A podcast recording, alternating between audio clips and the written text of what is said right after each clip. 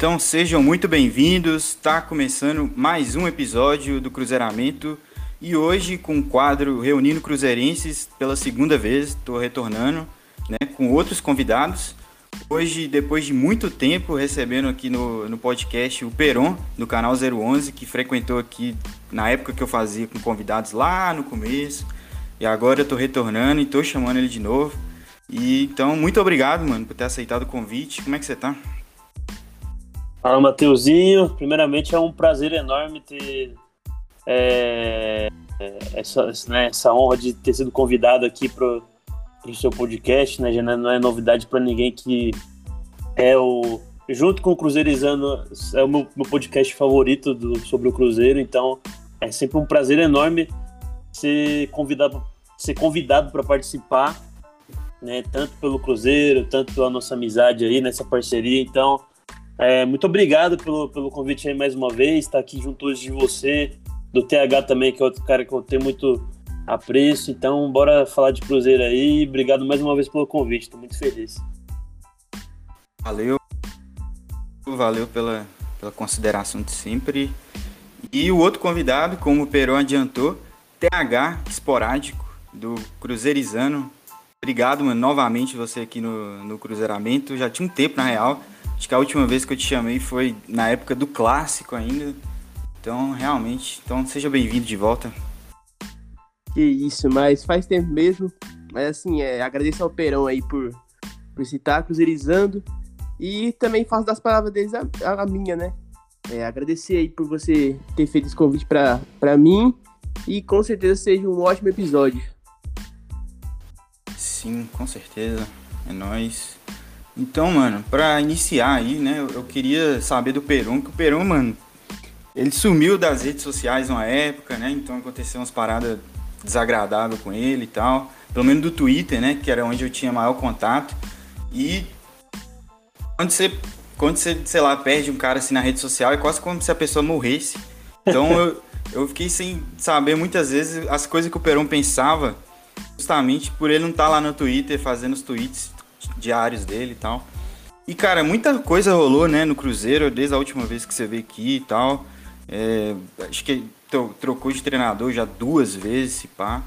É, como que você tá vendo o trabalho do Vanderlei até o momento, né? Ele começou bem, não perdeu ainda e tal, mas também empatou demais, né? Os últimos dois empates deram uma pesada. Como que você tá vendo esse retorno dele pro Cruzeiro aí depois de seis anos? Então, Matheus, eu acho que é, também não, não, não, mudou muita coisa, né? O, o, meu pensamento nesse tempo que eu fiquei fora das redes sociais aí, né? Por conta de precisar de um tempo para mim, né? Também eu tava um pouco pilhado com esse lance de rede social, né? Muita coisa desagradável ali que às vezes você tem que, que lidar, né? Muita, é, é um ambiente muito tóxico na maioria das vezes, então eu preferi tirar um tempo para mim.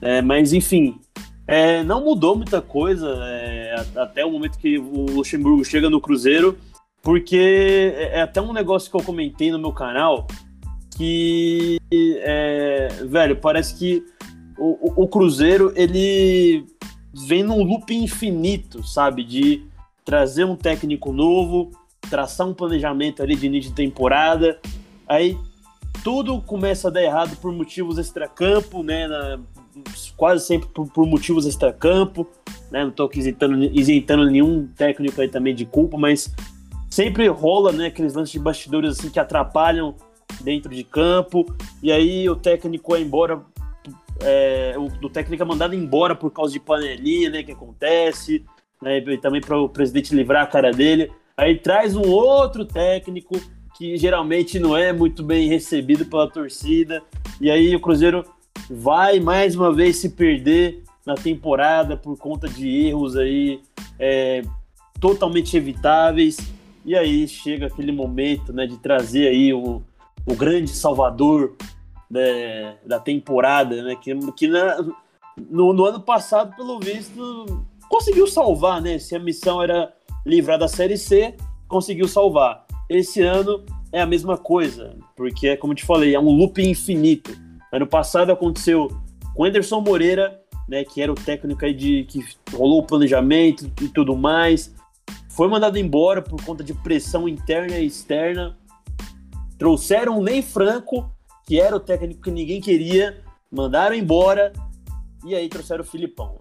Esse ano foi com o Felipe Conceição, né, que é o técnico ali muito é, promissor, né, por conta do planejamento e tal. Mandaram embora por conta de pressão externa e interna. Trouxeram o Mozart, que era ali mais uma vez um técnico que ninguém queria, e mandaram embora mais uma vez para trazer o Luxemburgo, né, que chega ali com, com, aqueles status parecidos com o do Filipão, né, de o grande Salvador. Só que no momento, né, que o, o Luxemburgo chega, eu vejo o Cruzeiro diferente da temporada passada, porque na temporada passada fizeram promessas pro Filipão e não cumpriram. Esse ano, com o Luxemburgo chegando, fizeram promessas pro Luxemburgo e de fato elas estão sendo cumpridas. Salários em dia, dívidas sendo, é, dívidas sendo pagas. É... Então você vê ali que, pelo menos dessa vez, tá rolando um, um comprometimento maior ali com o projeto do Lucha, né? Mas é, em termos ali de estar esperançoso, criar expectativa, cara, no momento até ameacei assim pensar, pô, mano, né, eu acho que vai dar, hein? Acho que de, dessa vez vai dar certo. Acho que agora realmente, né, a gente tem um salvador da pátria aí. Só que não, cara, eu acho que já, tá, já tá tarde demais, né? O, porque o Cruzeiro precisa ali de uma grande sequência para a gente poder pelo menos sonhar com o G4 e o time praticamente só empata, né? Então é uma evolução em relação a, aos jogos passados? É, porque antes só perdia, né? Agora tá empatando pelo menos. Então, pro Cruzeiro, isso aí é uma grande evolução. Só que não é essa evolução que a gente precisa, infelizmente, né? Então, é. Eu vejo como o, o início de algo promissor, esse momento aí que o Lucha chega, né? Chegando ali com, do jeito que ele fala, né? Com, com a apontada para o céu, né? Mas é, pelo menos para essa temporada eu acho que não dá mais, cara. Eu sei que muita gente não gosta que fale isso, porque é, ah, tem, tem que ser mais. É, é, como posso dizer? Tem que, tem que ser mais otimista que não sei o que, mas otimismo, infelizmente, não leva ninguém a lugar nenhum, né? Se você não colocar em prática. Mas pelo menos já deu o passo, o, o passo inicial acredito eu que para a temporada que vem, se as coisas continuarem desse jeito, o Cruzeiro pode colher bons, bons frutos. Rapaz, Perão polêmico, hein, mano? Isso era aqui uma das. ia ser uma pauta, mano. Em algum momento aqui eu ia perguntar sobre isso para vocês. Perão já se adiantou, já falou aí o que ele pensa. E, eu, mano, para falar a verdade, é, falando do, do Lucha, quando, quando o Cruzeiro tava para anunciar o Lucha, é, eu, eu acho, né? Não, não é uma coisa que eu vou cravar, mas eu acho, uma coisa que eu imagino, que uma parte da torcida não deve ter gostado é, por, por motivo do Lucha não, tá, não, não vem sido tão badalado assim nos últimos anos, né? E, e eu confesso que apesar de às vezes eu ser muito é, realista barra pessimista, com o Lucha eu senti uma parada diferente. Porque por puro saudosismo. Por puro saudosismo, e mais também embasado com, com a parada que eu vou falar aqui. O saudosismo, vocês sabem, né, que é, é para mim, dos cruzeiros que eu vi, Luxemburgo é o melhor treinador, maior, sei lá, o que vocês quiserem considerar, mas esse cargo aí, para mim, é o Luxemburgo, pelo aquele time é, absurdo que ele fez em 2003. E a, a parada embasada, entre aspas, assim, porque às vezes também não é tão embasada, mas que eu falo que eu defendia a vida do possível Luxemburgo, é porque um problema do Luxemburgo para as pessoas que na época é, não acreditavam, não botavam fé, é, e eu até entendo, mas o motivo era que o Luxemburgo não vem de bons trabalhos, né, mano? Assim, é, pelo menos é o argumento de muitos, né? Ah, Luxemburgo, por exemplo, não ganha um título de primeira importância desde 2004, que ganhou o brasileiro. Só que eu tenho um, um, um pensamento um pouco diferente de, da maioria dessas pessoas, porque, sei lá, eu fiz a carreira do Lucha depois disso, né? Depois ele vai pro Real Madrid em 2005, aí tem um problema lá, não, não dá certo, volta. E nessa volta pro Brasil, ele ainda faz coisas é, relevantes em nível né, do futebol nacional que muita gente nem lembra e não faz questão de lembrar, né? Porque às vezes o brasileiro ele vive de resultado, de, de só o campeão é o que, é foda e o resto que se foda, a gente esquece. Eu vou citar rapidamente aqui só uns trabalhos dele que foram relevantes depois disso que pouca gente fala. Que, por exemplo, dois, e vou falando por ano por ano, assim, ó. 2007, ele fez um trabalho é, que levou o Santos semifinalista da Libertadores. E não era um grande Santos, era um Santos ali modesto, com as peças outras ali, que o Luxemburgo leva a uma semifinal de Libertadores. Nenhum time chega na semifinal de Libertadores à toa, né? acho que foi eliminado pelo Grêmio, um duelo nacional, o Grêmio que depois perdeu pro Boca. Beleza.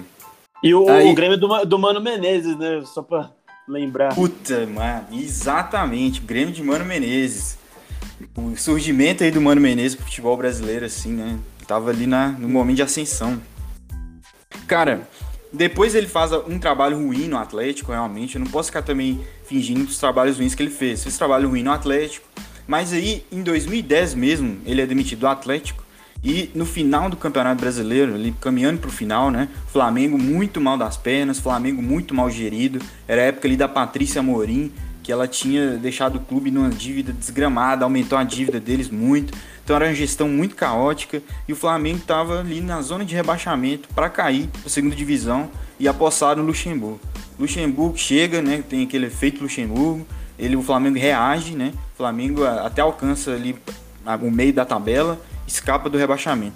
Em 2011, o Luxemburgo recebe uns reforços, né? Que no caso foram só Ronaldinho Gaúcho e o Thiago Neves na época que, que prestava e enfim, outros caras ali e ele monta um Flamengo é, um bom Flamengo, né? Que chega, acho que, em terceiro ou quarto lugar do Brasileirão. Ou seja, ele leva o Flamengo a Libertadores, um clube que ele pegou para tirar da zona de rebaixamento. No ano seguinte, ele consegue levar para a classificação na Libertadores. Querendo ou não, eu considero isso relevante, sabe? É um trabalho bom do Luxemburgo. Que depois sai no ano seguinte, vai para o Grêmio em 2012 e faz a mesma coisa com o Grêmio. Ele pega o Grêmio e leva para terceiro lugar do brasileiro. Não ganhou o brasileiro, não ganhou o brasileiro. Ele perdeu o brasileiro naquele ano pro Atlético do Cuca e pro Flu do Abel Braga, mas chegou em terceiro levou o, o, o Grêmio para Libertadores, né? E para trazer mais para perto dessas datas de agora, ele pega um Vasco ali em 19 também dificuldade, tira da zona do rebaixamento e ele pega com tempo para fazer isso, né? Não foi igual no ano passado que ele pegou faltando nove jogos, se não me engano.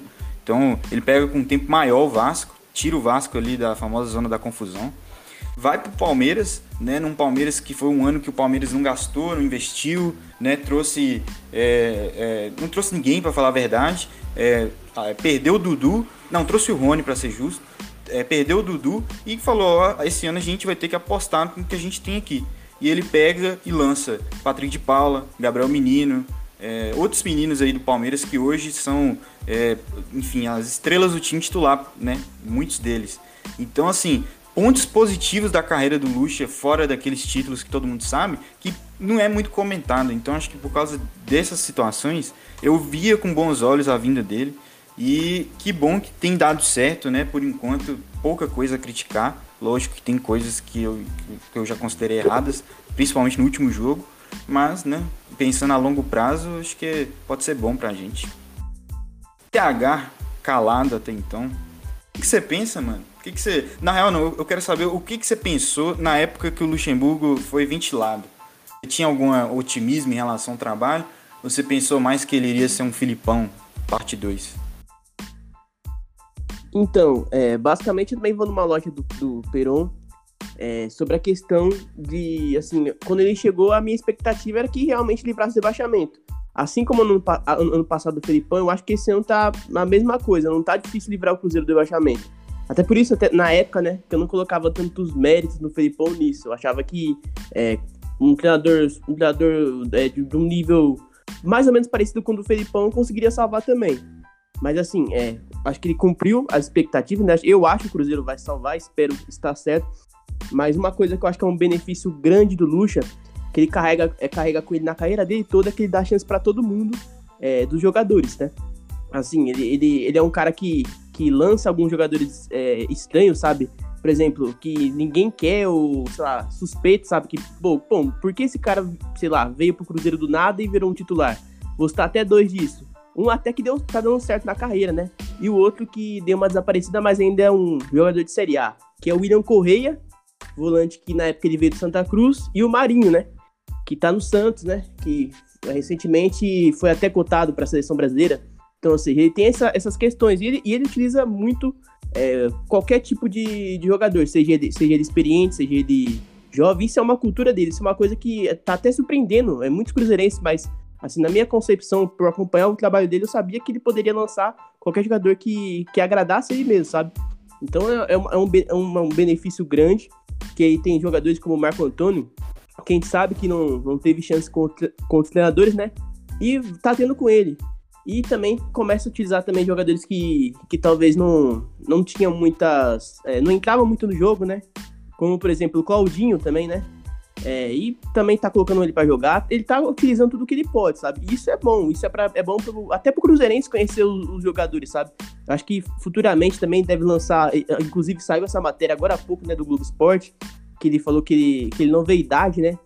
que ele pode até lançar é, meninos do Sub-17, então isso aí já é um negócio muito benéfico, a torcida clama também, assim, pelo, pelo Vitor Roque, quem sabe ano que vem a gente não vê o Vitor Roque aí no, no profissional, pode ser que esse ano ele surpreenda também consiga colocar, como ele colocou no Vasco o Thales Magno, né, na época que, na época do, que ele tava no Vasco, é, ele chamou o Thales Magno é, e colocou para jogar, colocou logo no time profissional e o Thales Magno teve uma ascensão na carreira, né?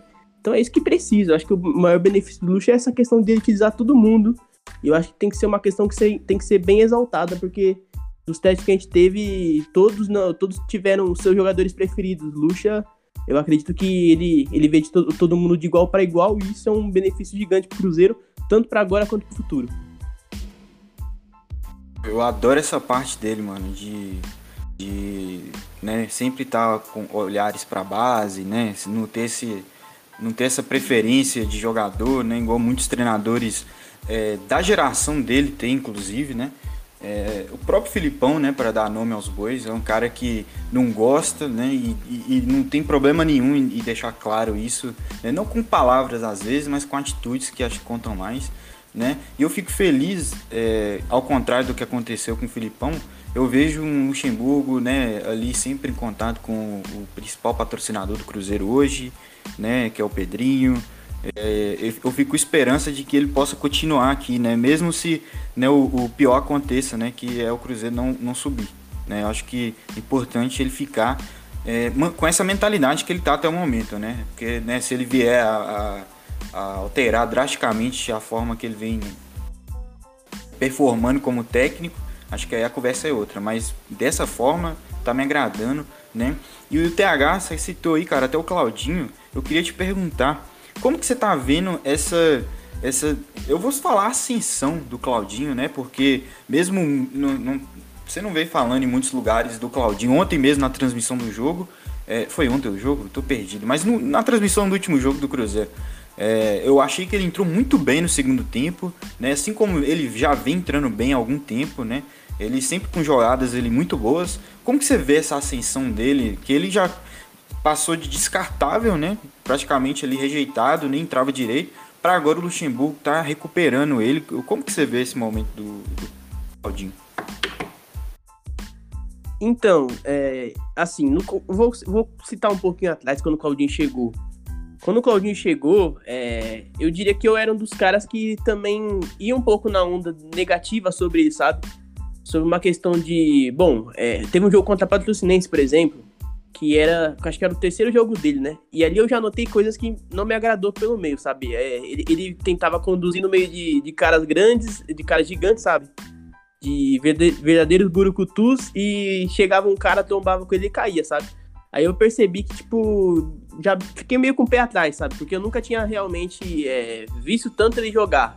É, eu comecei, tipo a ver ele realmente quando ele chegou no Cruzeiro. E aí eu pesquisei vídeos dele, comecei a ver quem era ele, né? Tanto na época chegou, se eu não me engano, chegou ele e o Ayrton, né? E o Ayrton tinha me agradado mais. Mas assim, aí eu já fico, fiquei com essa impressão negativa do Claudinho. Só que aí eu parei pra pensar com a, com a lógica. Bom, ele tem 19 anos. Ele não chegou no Cruzeiro à toa, ele, ele realmente se destacou pela Ferroviária e pelo Marília na, na Copa São Paulo. Então, vamos, vou dar uma atenção especial, vou ter uma paciência. É, nisso, né, é, passou um tempo, ele, acho que ele quase não jogou, se eu não me engano, com o Ney Franco, ele não, nem entrou em campo direito, entrou poucas vezes. É, com o Anderson ele teve até umas oportunidades, mas lá pro finzinho é, do, é, do comando do Anderson, né? Do final do comando, do comando do Anderson, ele parou de ter, né? Parou de ter essas oportunidades e aí meio que ficou meio, meio de lado, né? Aí nisso começou o, o Sérgio Santos Rodrigues, né? O presidente, deu a declaração que recebeu uma proposta de 15 milhões para ele. Na época, inclusive, o Caio Rosa aí tinha sido vendido, né? Aí a torcida ficou meio, meio brava, né? Fez um comparativo. Bom, é, você vende o cara da base, o cara chegou aqui, é, que vale que, que, segundo você, né, teve proposta de 15 milhões e você não, você não vendeu. É, aí meio que queimou o cara também, sabe? Eu acho que é, essa declaração, a torcida, ao invés de, de atacar só o presidente, sabe? Porque o Claudinho tem culpa. Isso aí a gente não sabe se é uma verdade, né? Isso aí que é o, é o Sérgio que disse, né? Mas assim, a gente desconfia que isso não, é, não seja verdade. Mas assim, é, eu acho que parte da torcida ela começou a atacar é, o Claudinho, sabe? Começou a pegar no pé, começou a fazer uma verdadeira perseguição. Nisso eu já fiquei meio, bom, isso aí é meio sacanagem. Eu, eu, na minha cabeça, quando, quando é, um presidente fala isso, você tem que atacar o presidente, tem que focar no presidente, não, não no, no, cara que ele tá falando isso. Mas enfim, aí eu comecei, comecei a observar melhor o Claudinho e eu notei é, é, que ele tem talento, cara, ele tem talento. É, a condução dele é muito boa. Eu vi, eu, como eu citei nesse jogo da Patrocinense, ele joga inclusive centralizado. A partir daquele jogo, eu já vi, esse cara ele não joga centralizado. Ele joga pelos lados. E foi realmente quando ele começou a cair pelos lados que ele começou a render no Cruzeiro, que foi esse ano. Esse ano ele começou a cair pela direita, que é onde que ele mais rende, quando ele pega a bola na direita, ele tem a questão de cortar pro meio, tentar o passe, tentar, tentar o chute também. Eu acho que ele tem, ele tem um chute até bom, sabe? Apesar de, de algumas vezes de falhar também nesse quesito, mas acho que ele tá em evolução. Mas a gente tem que ver que o Claudinho também é um menino, né? Assim como a gente tem paciência com o Marco Antônio, que é justo e tem que ter paciência mesmo com eles, é, a gente tem que ter paciência com o Claudinho também. Os dois têm a mesma idade. Eu acho que o Claudinho é um dos caras mais talentosos do Cruzeiro. Não acho que é o, que é o mais talentoso, mas o mais talentoso para mim é o Marco Antônio. E em seguida vem o Claudinho, mas assim, é, eu acho que a gente tem que ter paciência com eles. Eu vejo, eu vejo essa ascensão do Claudinho algo muito positivo e algo que eu também já imaginava. Que foi, eu, eu, eu, eu, sei exatamente o jogo que eu, que eu vi, porque agora não lembro de cabeça. Mas teve um, uma partida que, que ele criou uma jogada pela, exatamente pela direita. Eu vi, bom, esse cara ele tem, ele tem porte de, de jogar pelos lados. Aliás, vou, vou até citar a partida, foi, acho que foi no jogo da Ferroviária, que eu peguei para ver quando ele veio, quando ele veio pro Cruzeiro. É, aí eu vi que ele não joga centralizado, ele rende muito pelos lados, muito pelo lado direito. E aí ele emendou, começou a jogar bem. E nisso a gente tá colhendo frutos com ele agora e a gente espera que, que ele consiga evoluir cada dia mais. Da hora. Eu tô gostando pra caramba do futebol dele. É, cada vez que ele entra assim, dá uma cara nova pro jogo, né? E ele tem uma característica que é. Que assim, não, acho que não tem outros no elenco que tem essa característica que é um meia que cai pelo lado e vem pelo meio. Assim, às vezes ele faz umas jogadas assim, parece futsal, sabe? Eu não sei se ele tem início no futsal, mas é um cara que tem que ter calma com ele. Igual você falou, ele é novo, saca? E é por isso que, por exemplo, eu tinha muita paciência também com o Ayrton porque outro cara que era muito novo, é, ele começou a carreira praticamente no Cruzeiro, né? A primeira temporada dele foi aqui. Então, eu, quando eu vi esse cara que tava começando e ele já decidia alguns jogos, eu já falava, meu Deus do céu, mano, tá ótimo. Então, dá, eu fico. Dá, dá pra gente ter, digamos que, paciência, né? É, tanto com, com o Claudinho quanto a paciência que a gente teve com o Marcinho, né? Que o Marcinho ele não, não desempenhou bem com o Conceição, apesar de ele ter ficado aí, é, digamos que quase jogado, jogado fora, né? Pelo Conceição, mas assim, a gente tem que ter a mesma paciência. Eu vejo que muitos torcedores do Cruzeiro, eles, eles são seletivos, sabe? Eles são seletivos. Acho que o Marcinho é, tem a questão do, da, deles ter se destacado pelo Sampaio Correia, né? Que é o que, que mais ou menos já impressiona a torcida. Bom, ele destacou na competição que a gente tá jogando, mas assim, o Claudinho tem que ter essa, exatamente essa paciência. E eu vejo que hoje o Claudinho tem mais potencial que o Marcinho. Acho que nos meias do Cruzeiro, é, se bem que eu falei, o Claudinho pra mim não é meia. Assim, meia centralizado, sabe? Ele não joga naquela posição do Marcinho, nem da do Marco Antônio, nem da do Giovanni. Mas assim, desses, desses caras que são taxados como meias do Cruzeiro, eu acho que o Claudinho só perde o Marco Antônio em potencial. Então a gente tem que cuidar dele, tem que ter uma paciência maior com ele. Que esses dias, é, esses dias não, né? Faz dois, três meses que ele quase foi pro Botafogo, né? E acho que ele acabou não indo porque ele não quis, quis ficar no Cruzeiro. Então, ou seja, esse moleque ele quer ter a chance aqui. É, eu sei que o pessoal fala também da questão física dele, eu também concordo. Ele tem que emagrecer, inclusive o Lucha tá pegando no pé dele. Isso é bem importante. E tá dando jeito, né? Você vê que ele tá entrando e tá sendo um dos caras que mais evoluiu com o Felipão, né? Junto com o Adriano, junto com o Thiago também, que tá fazendo gol. Então a gente tem que, tem que botar um pouquinho de esperança nele sim. E esperamos que ele evolui cada dia mais. É isso. E você tendo um cara igual o Luxemburgo, né, velho? Que o nome dele já fala tudo. Acho que dá uma motivada também no cara. Você vê que o cara tá confiando em você, né? Mesmo o Luxemburgo tendo, né, falado no coletiva que o cara precisava fazer uma dieta. Mas assim, é, que bom que ele levou isso mais como uma motivação e tá melhorando o rendimento dele. E outra coisa que eu não posso deixar de falar nesse episódio de hoje, porque né, é uma semana que está envolvendo muito sobre isso, é, é essa tal volta dos, dos torcedores né, para os jogos do Cruzeiro, que vai ter aí na Arena do Jacaré os próximos dois jogos. E, cara, eu tenho uma opinião que eu acho, acho que eu já comentei em outros episódios, né, sobre volta de público, etc. É, e além do, do problema principal, que é a questão da volta dos públicos, que é a Covid-19 e as variantes da Covid-19, é, outra questão que tem pegado bastante depois disso é a reação dos outros clubes, né? É, com isso, né? Com esse fato de que ah, o Cruzeiro vai ter público. Se, pá, o Cruzeiro o único clube da Série B que, que vai ter público né, nessa rodada, na próxima, não sei.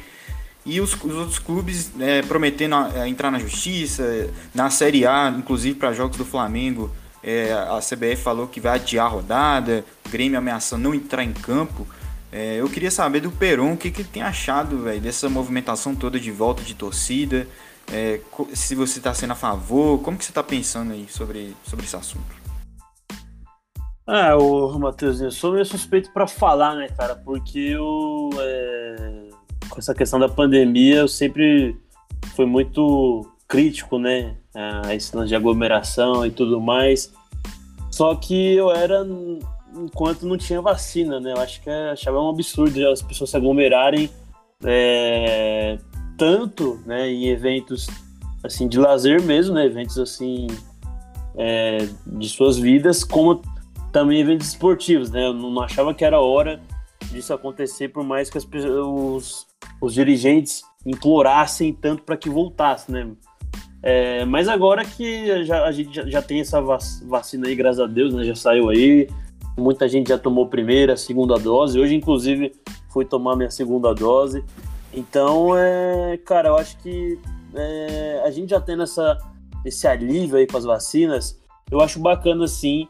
Né? Eu não, não vejo é, problemas né, na, na, liberação de público nos estádios, mas é óbvio, né? Tem que ter ali todo aquele cuidado, porque a pandemia ainda não acabou né? Tá longe de acabar, tem variante rolando por aí ainda, mas pelo menos com vacina dá aí pra gente ter um pouco mais de tranquilidade, até porque eu tenho que ser justo, né? Eu, eu, eu sei que é, estádio sem torcida desanima tanto os jogadores como também desanima o, o clube que sofre financeiramente. Né? E para o momento do Cruzeiro é de suma importância que a gente tenha a torcida na, nas arquibancadas para apoiar o time é, de forma emocional, mas também de forma financeira, né? Porque eu sei que fez muita, muita falta aí esse lance de não ter ali a dinheiro da bilheteria, né? Então eu sou a favor sim, né? Agora que tá todo mundo vacinado praticamente, que a gente tem aí torcendo nos estádios novamente, mas é, respeitando aí todos os protocolos, porque eu, eu sei que às vezes tem gente que quer ser mais esperta ali e acaba prejudicando as outras, né? Então, desde que seja com consciência, é, que volte sim os públicos nos estádios. Mas eu digo assim no sentido de é, essa questão de só o Cruzeiro ter conseguido eliminar, né, por causa da, da, da cidade, né, BH, depois Sete Lagoas, e os outros clubes não. E, e sei lá, eu, eu fico meio preocupado, cara. Eu sou, como eu sou um pouco pessimista às vezes, eu sei lá, eu tenho medo de daqui a alguns meses, é, ou até menos que isso, o Cruzeiro ter algum problema judicial no sentido de, ah, essa partida aqui, por exemplo, com o público não vai valer, ou foi anulado, entendeu? Nesse sentido, eu fico, eu tô receoso com isso, porque, é, igual você falou, a vacina e tal, as pessoas estão tomando, ainda bem que deu uma, uma avançada, mas é, eu achei, isso é um achismo, né? Que eu concordo, então, não é um achismo meu. Eu achei que agora nesse mês de setembro o pessoal ia liberar os públicos, né, para o Brasileirão e para a Série B, nem que seja 30% assim, né, aos poucos. Só que o que eu vi que não é isso que está acontecendo, né? É, até porque não é uma coisa que está sendo discutida de uma forma geral, né? Tá muito é, separado, cada lugar tá, tá, tá tendo quase que uma legislação diferente. Então eu tô vendo que não, não vai rolar, por enquanto. Pelo menos nesse mês não vai rolar. Não sei se no próximo. E, né, o Cruzeiro conseguiu, já jogou uma vez, vai jogar de novo. Eu tenho muito medo, cara, de, do Cruzeiro acabar se prejudicando, sabe? Ainda mais que nosso primeiro jogo com o público a gente ganhou. Então são três pontos que a gente, sei lá, pode, perder. Não tô falando que isso vai acontecer, é só um medo que eu tenho, saca?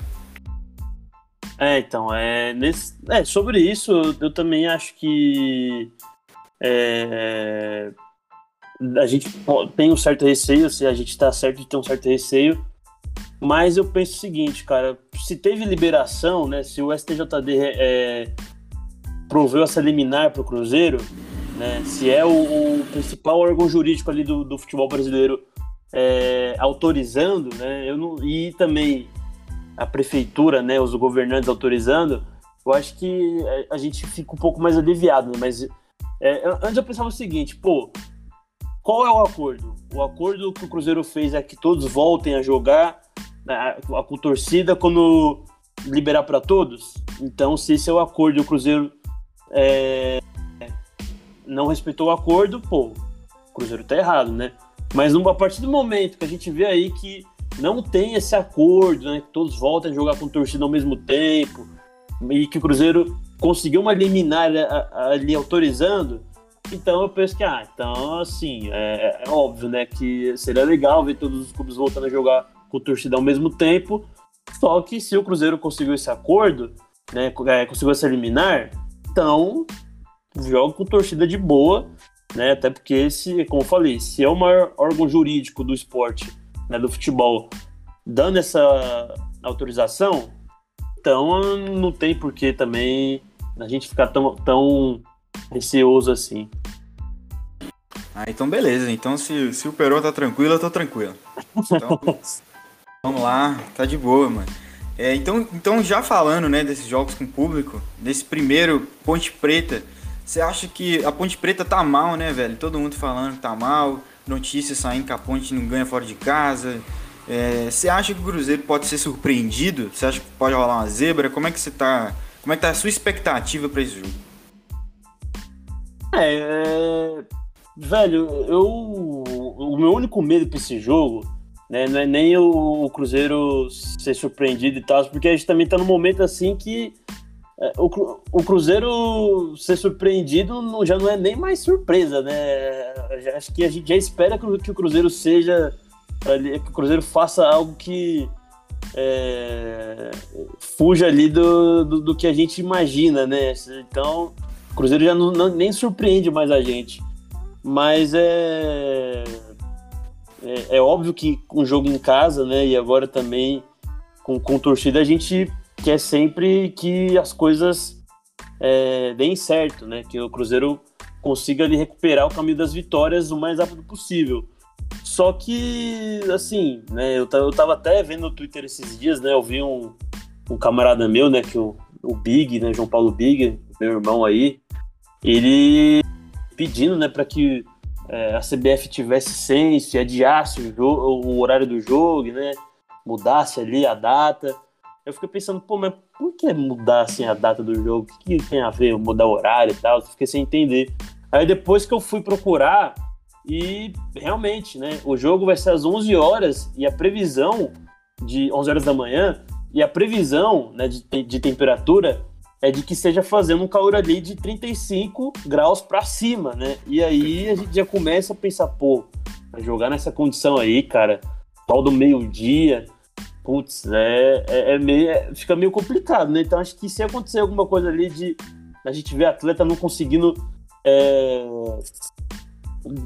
é, performar é, 100%, né? Ou, ou perto disso, eu acho que é, é, muito compreensível, né? Mas aí também a gente não vai ter só os jogadores do Cruzeiro sofrendo, né? Vai ter jogadores da, da Ponte Preta também. Então vai ser um jogo ali de que quem tiver mais é, perna para ganhar, né? Pra, pra, quem tiver mais perna que o, o, o, o adversário, eu acho que vai conseguir se sobressair, né? Mas realmente são condições ali preocupantes, mas quanto a, ao Cruzeiro ser surpreendido, é como eu falei, já não é, não é nem mais novidade o Cruzeiro ser surpreendido, né? A gente espera que o Cruzeiro realmente seja surpreendido.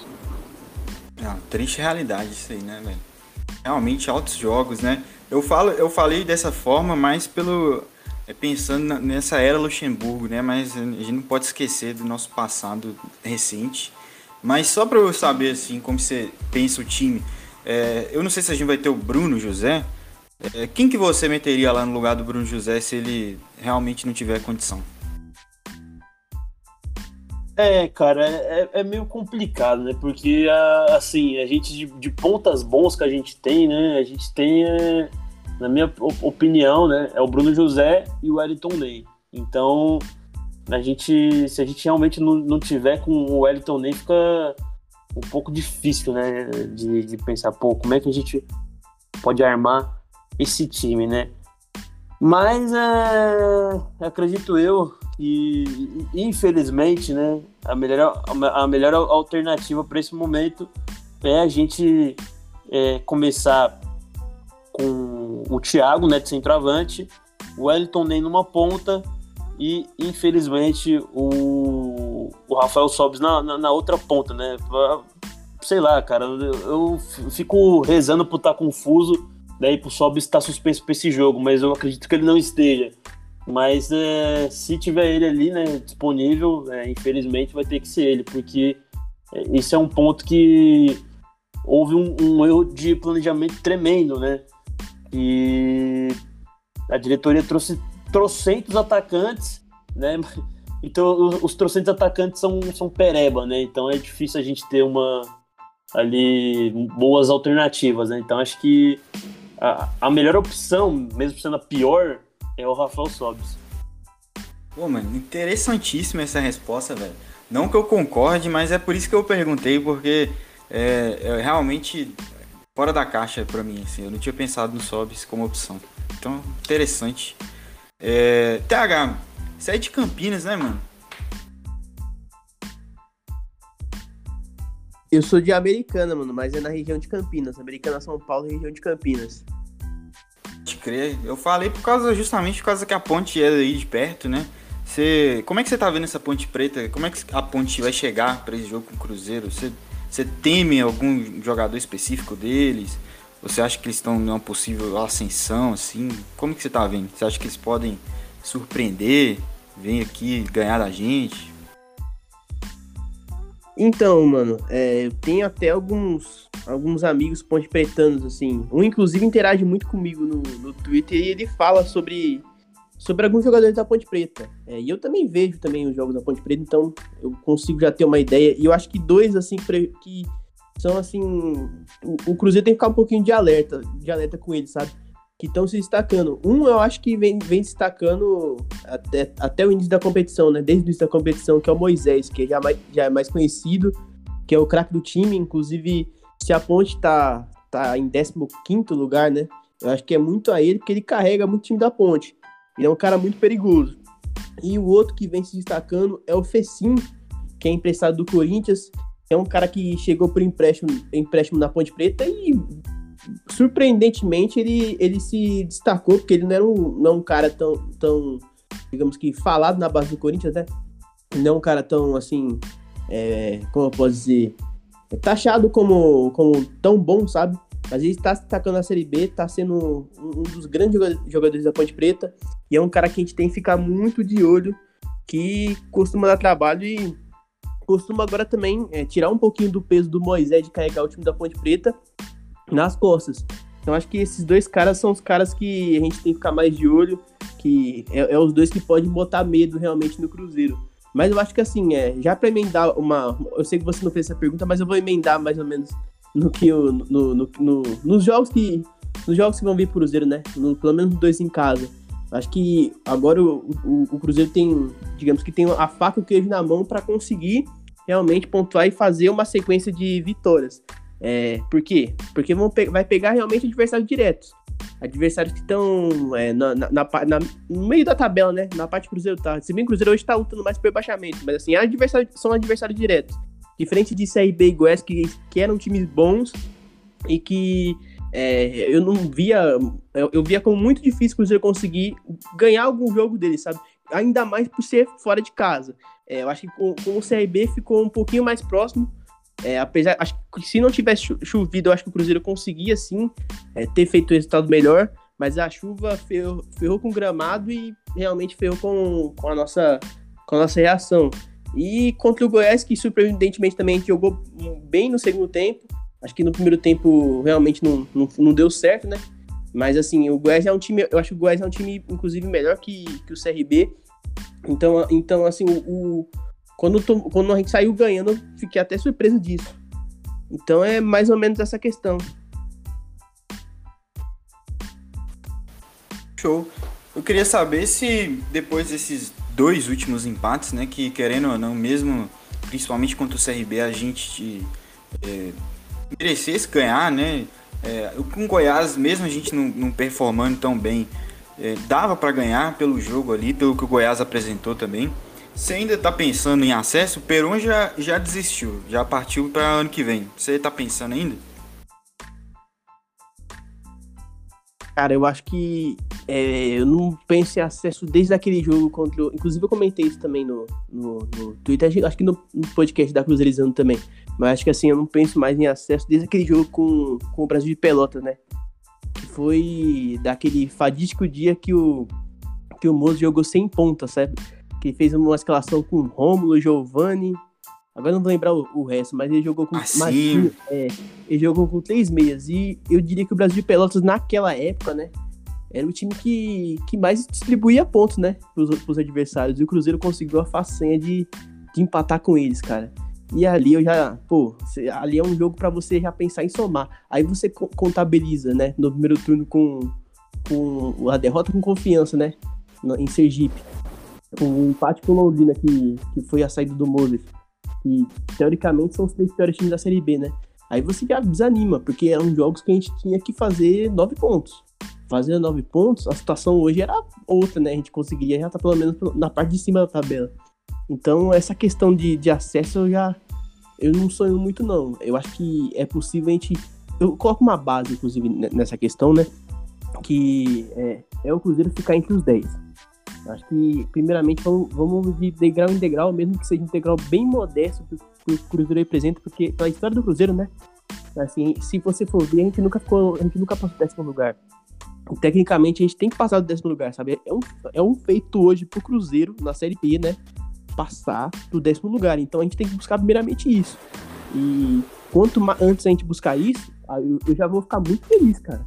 E aí é se manter nessa questão, ou se a gente conseguir subir tudo bem, mas é se manter na parte de cima da tabela, sabe? Entre os 10. Que aí já é algo que, que vai empolgar um pouquinho mais a torcida, que vai ver assim, pô, foi melhor. A gente conseguiu pelo menos é, ficar na, na parte, na primeira parte da tabela.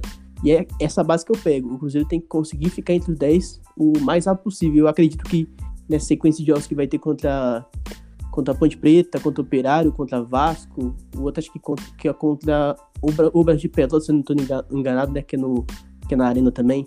Enfim, contra, contra essa sequência de quatro jogos aí, acho que é ideal o Cruzeiro engrenar e conseguir finalmente, pelo menos, ficar entre os 10. Mano, eu sou bobo, tá ligado? Eu sou idiota, eu, eu sofro um relacionamento abusivo sério com o Cruzeiro.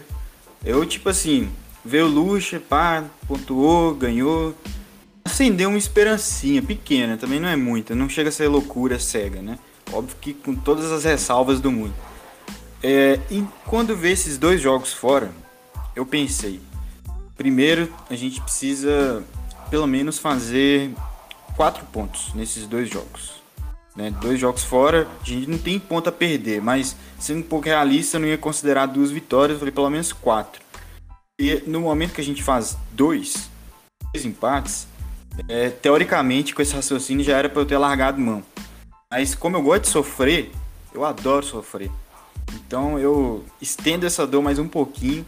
E aí eu dei um prazo assim, que são esses dois jogos em casa. Se não for seis pontos, aí eu meio que passo de ser idiota e nem. E começa a aceitar, né? É um processo de aceitação, querendo ou não. Aos poucos você vai aceitando que de repente, novamente, não vai rolar de subir, né? Mas eu tô de novo estendendo minha esperança para esses jogos em casa. Se a gente empatar, cara, não dá. A gente tem que ganhar os dois. É obrigação, ganhar os dois. E aí depois olha o que, que vai vir pela frente. Mas é, eu, eu tô pensando assim, mais ou menos. Mas eu sei que esse pensamento é meio. É meio ilusório, sabe? É meio. É só por, sei lá. Me, é, eu acho que eu uso isso como combustível para continuar seguindo. É isso. Ah, cara, eu, eu queria perguntar para vocês uma parada que aconteceu comigo, não sei se aconteceu com vocês, a gente já tá quase caminhando pro final. É, é para falar de um cara que já foi muito citado aqui nesse episódio, tanto por mim, pelo Peron e, e pelo TH também, se eu não me engano, que é o Wellington Nem, né? Foi falado aí que a gente tem, fez um planejamento ruim em questão de pontas e tal. E quando o Wellington Nem foi anunciado, mano, eu, eu odiei. Eu achava o Nem top no Fluminense em 2012, né? praticamente 10 anos atrás. Mas depois disso, principalmente depois que ele voltou para o Brasil, ele nem jogou direito de tanto problema físico, né? Então, quando o Cruzeiro anunciou ele, eu, eu pensei, ah, vai o Cruzeiro trazendo reforço para o DM. E não gostei, né? Eu duvidei, é, a palavra é essa, eu duvidei que o Elton nem pudesse performar bem aqui, cara. Eu não achei que fosse possível. E ele tá queimando minha língua, porque jogo após jogo ele vem contribuindo ali aos poucos, né? O jogo passado contra o Goiás ele fez um, um bom segundo tempo, né? Eu que achei que ele ia cansar, que ele ia desgastar, ele manteve o pique ali o jogo inteiro, fazendo arrancadas, enfim. É, queimou suas línguas também? Ou eu só tô isolado nessa? Então, é, a minha queimou um pouquinho, não, não vou dizer tanto, porque assim, quando o Wellington nem veio, inclusive eu comentei no, no, último episódio que eu participei aqui da Cruzeiramento, Matheus. Que assim, quando ele veio, eu fiz um, um comparativo com o Martinúcio, né? Em 2012, né?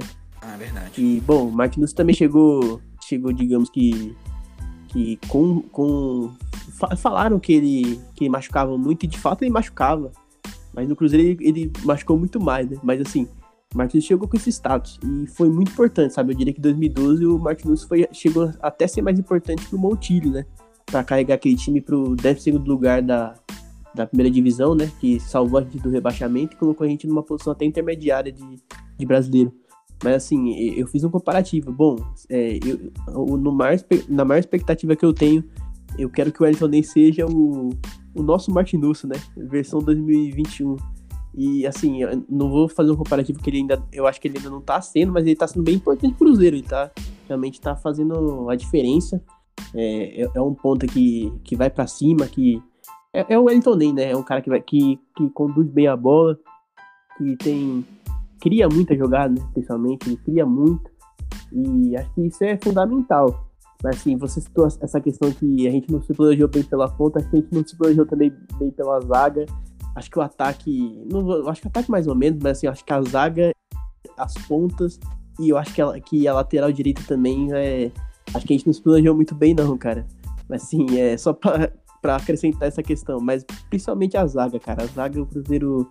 O Cruzeiro se fez de muito moleque, né? Do César, voltou o Paulo pra, pra, pro sub-20, sub mas principalmente do César, do, do Kaká, ixi, mudou muita coisa e eu acho que acredito que a zaga piorou, né? Em comparativo, ainda teve o Manuel, enfim. Só para acrescentar essa questão. É. Márcio, a língua, Perão? Ou você confiava no, no potencial? Então, Matheusinho, é... eu diria que eu queimei um pouquinho sim a língua, cara, mas é que é... a gente vê esses casos né, de jogadores que, pô, o cara brilhou demais em uma temporada daí você vai ver a temporada e foi há 10 anos atrás, né? Aí você pensa, tipo, aquele sentimento assim de otimismo, né? Que, pô, ah, o cara, se ele brilhou daquele jeito ah, naquela temporada, é porque futebol o cara tem. Mas como é que ele vai estar tá em 2021, 10 anos depois? Né? Será que ele desaprendeu a jogar? Eu não acredito que as pessoas, né, os jogadores, desaprendam a jogar bola, né? Acho que ou ele é ou ele não é um, um, bom jogador, né? E no caso do Ayrton Nem, eu sempre acreditei que ele fosse um bom jogador, mas a questão física dele me preocupou é, demais, né? Mais do que a, a performance dele, é, porque tinha me preocupado um pouquinho também a, como é que ele estaria tecnicamente, já que é, se você pega a passagem dele pelo Fortaleza, em que ele nem jogou praticamente, né? E aí você imagina, pô, o cara no Fortaleza, né? Um nome como Elton Nem, no Fortaleza, o cara deveria ser o craque do time praticamente, né? Ou então um dos craques do time. E se lá ele não conseguiu nem jogar direito, imagina como é que ele vai chegar no Cruzeiro. Então, nesse sentido de, de técnica, eu queimei sim a minha língua, porque eu achei que, por mais que é, ele seja um bom jogador, sim, ele demonstrou isso alguns anos atrás, é, ele já estaria numa decadência técnica. Mas pelo visto é lógico. É, tipo, ele não tá jogando que nem antes, da, né? Acho que jogava muito mais. Só que eu achava que ele já teria é, caído em muito nível, mas não caiu é, de forma absurda, né? Pelo menos para a Série B está sendo muito, muito útil. Sobre a questão física, aí sim eu não, não queimei a minha língua, porque ele realmente está demonstrando aí que ele sofre sim um pouco com a parte física. É só ver que os jogos que ele começa, ele começa bem, ali faz é, o, o, feijão com arroz, só que chega no segundo tempo o cara praticamente morre, né? O cara não consegue aguentar o jogo inteiro. Então isso diz, né, pra gente que, pô, o cara, ele é bom, ele não desaprendeu a jogar, mas ele tem uma questão muito séria, que é a questão física. Então, é, se o Cruzeiro não souber trabalhá-lo nesse sentido, né, fisicamente, a gente pode perder aí o nosso principal jogador atualmente. E, mas assim, no geralzão, eu gostei, né, venho gostando do, do Ayrton Ney porque quando o Bruno José, José vinha se destacando e por alguma eventualidade ele tinha que sair do time, eu pensava, pô, ferrou, porque o único ponta bom que a gente tem é ele, né, que é o Bruno José. Agora não, agora a gente olha para o time e vê que a gente tem dois é, pontas excelentes, né? Pelo menos para a Série B. Então é, eu fico feliz em ver que a gente tem aí dois pontas bons, né? Por mais que os reservas não, não, não sejam de saltar os olhos, né? Mas é pelo menos ali no time titular a gente viu que isso evoluiu, né? A gente conseguiu aí evoluir o nível do nosso ataque, né? Então acho que é, a gente melhorando ali, né? A gente tendo mais regularidade com o centroavante, acredito eu que nosso ataque vai evoluir mais ainda, porque nas pontas eu acho que já evoluiu bastante com a chegada e também as últimas exibições do Elton Ney. Eu não tô sozinho. Mano, só sei que um dia eu duvidava, né, completamente de que o Elton Ney tivesse uma sequência boa aqui. No outro eu tava assistindo o jogo do Cruzeiro olhando o cara naquela ponta direita e pensando, pô, o cara tá me lembrando Salar, tá ligado? Comecei a chamar o cara de. eu, eu chamo o cara de Salar Azul só na minha cabeça. Só eu sei desse apelido, sabe? Salar Azul. Salar Azul. Então eu tô gostando dele. Tomara que ele continue bem aí. Não sei como é que é o contrato. Acho que o contrato dele é até de produtividade, na real. Acho que eu tô lembrando aqui. Sim, sim. O cara deve receber tipo um salário mínimo e. e por isso tá jogando bem, né, mano? Produtividade, né? Se fosse, a vida se dele, né, normal, contra... É, então, se fosse normal, acredito eu que nem estaria jogando bem, viu, cara? Mas o Cruzeiro deve, deveria fazer mais contratos de produtividade, né? O foda é jogador aceitar, né? Que hoje em dia o jogador é tudo vagabundo, né? É. Eu, o Luxo, eu acho que o, ele tem esse peso positivo. Que eu acho que a presença dele acaba dando uma motivada, sei lá. O Elton nem vendo, ah, cara, eu vou treinado pelo Vanderlei no Cruzeiro, sabe? Eu acho que de, e com salários em dia, né? Sempre ele vendo que tem um investidor ali que tá dando um amparo financeiro, sei lá, acho que o, o jogador acaba meio que, entre aspas, comprando o projeto do clube, né? Que é um projeto às coxas, mas enfim, é isso aí. É, e, e, também depois que eu citei, né, que ele passou pelo Fortaleza, e aí você pensa, pô, o cara não consegue jogar no Fortaleza, né? E isso aí pro jogador, eu tenho certeza que o cara sente, né? Pô, cara, eu não consegui me destacar no Fortaleza, né, bicho? E eu acho que agora, né? E aí eu vou, né? Não, não vou achar mais nenhum clube para jogar. E aí chega um Cruzeiro, né, da vida, que por mais que o momento seja tenebroso, ainda assim é o Cruzeiro.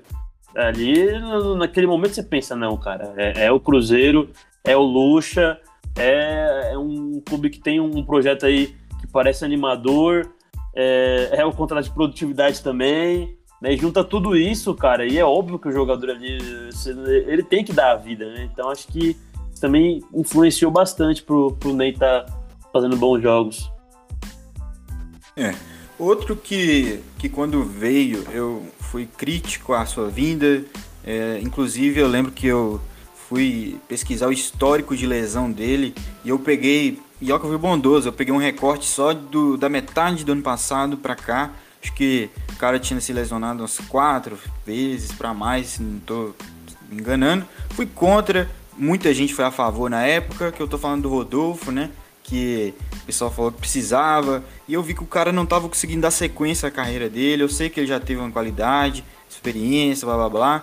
Mas eu via que o cara é, tava se machucando diário, semanalmente praticamente. E não só a mesma lesão, lesões diferentes e lesão muscular. E eu falei, porra, mano, mesmo Cruzeiro na situação que tá, fiquei assim, não é esse cara que vai resolver. Até porque o que eu temia tá acontecendo, que é o Rodolfo mal tem condição de ir pro banco. Tem muito torcedor que até hoje fala que o Cruzeiro tem que jogar com azar com o Rodolfo atrás. E, gente, o Rodolfo não tem condição de ir pro banco. Inclusive, eu, eu tô terminando o episódio, o episódio tá caminhando pro final. O último tópico é o Rodolfo, porque durante esse episódio eu, eu dei uma passada ali no Twitter e eu vi que o cara me apagou todas as fotos dele com a camisa do Cruzeiro do Instagram.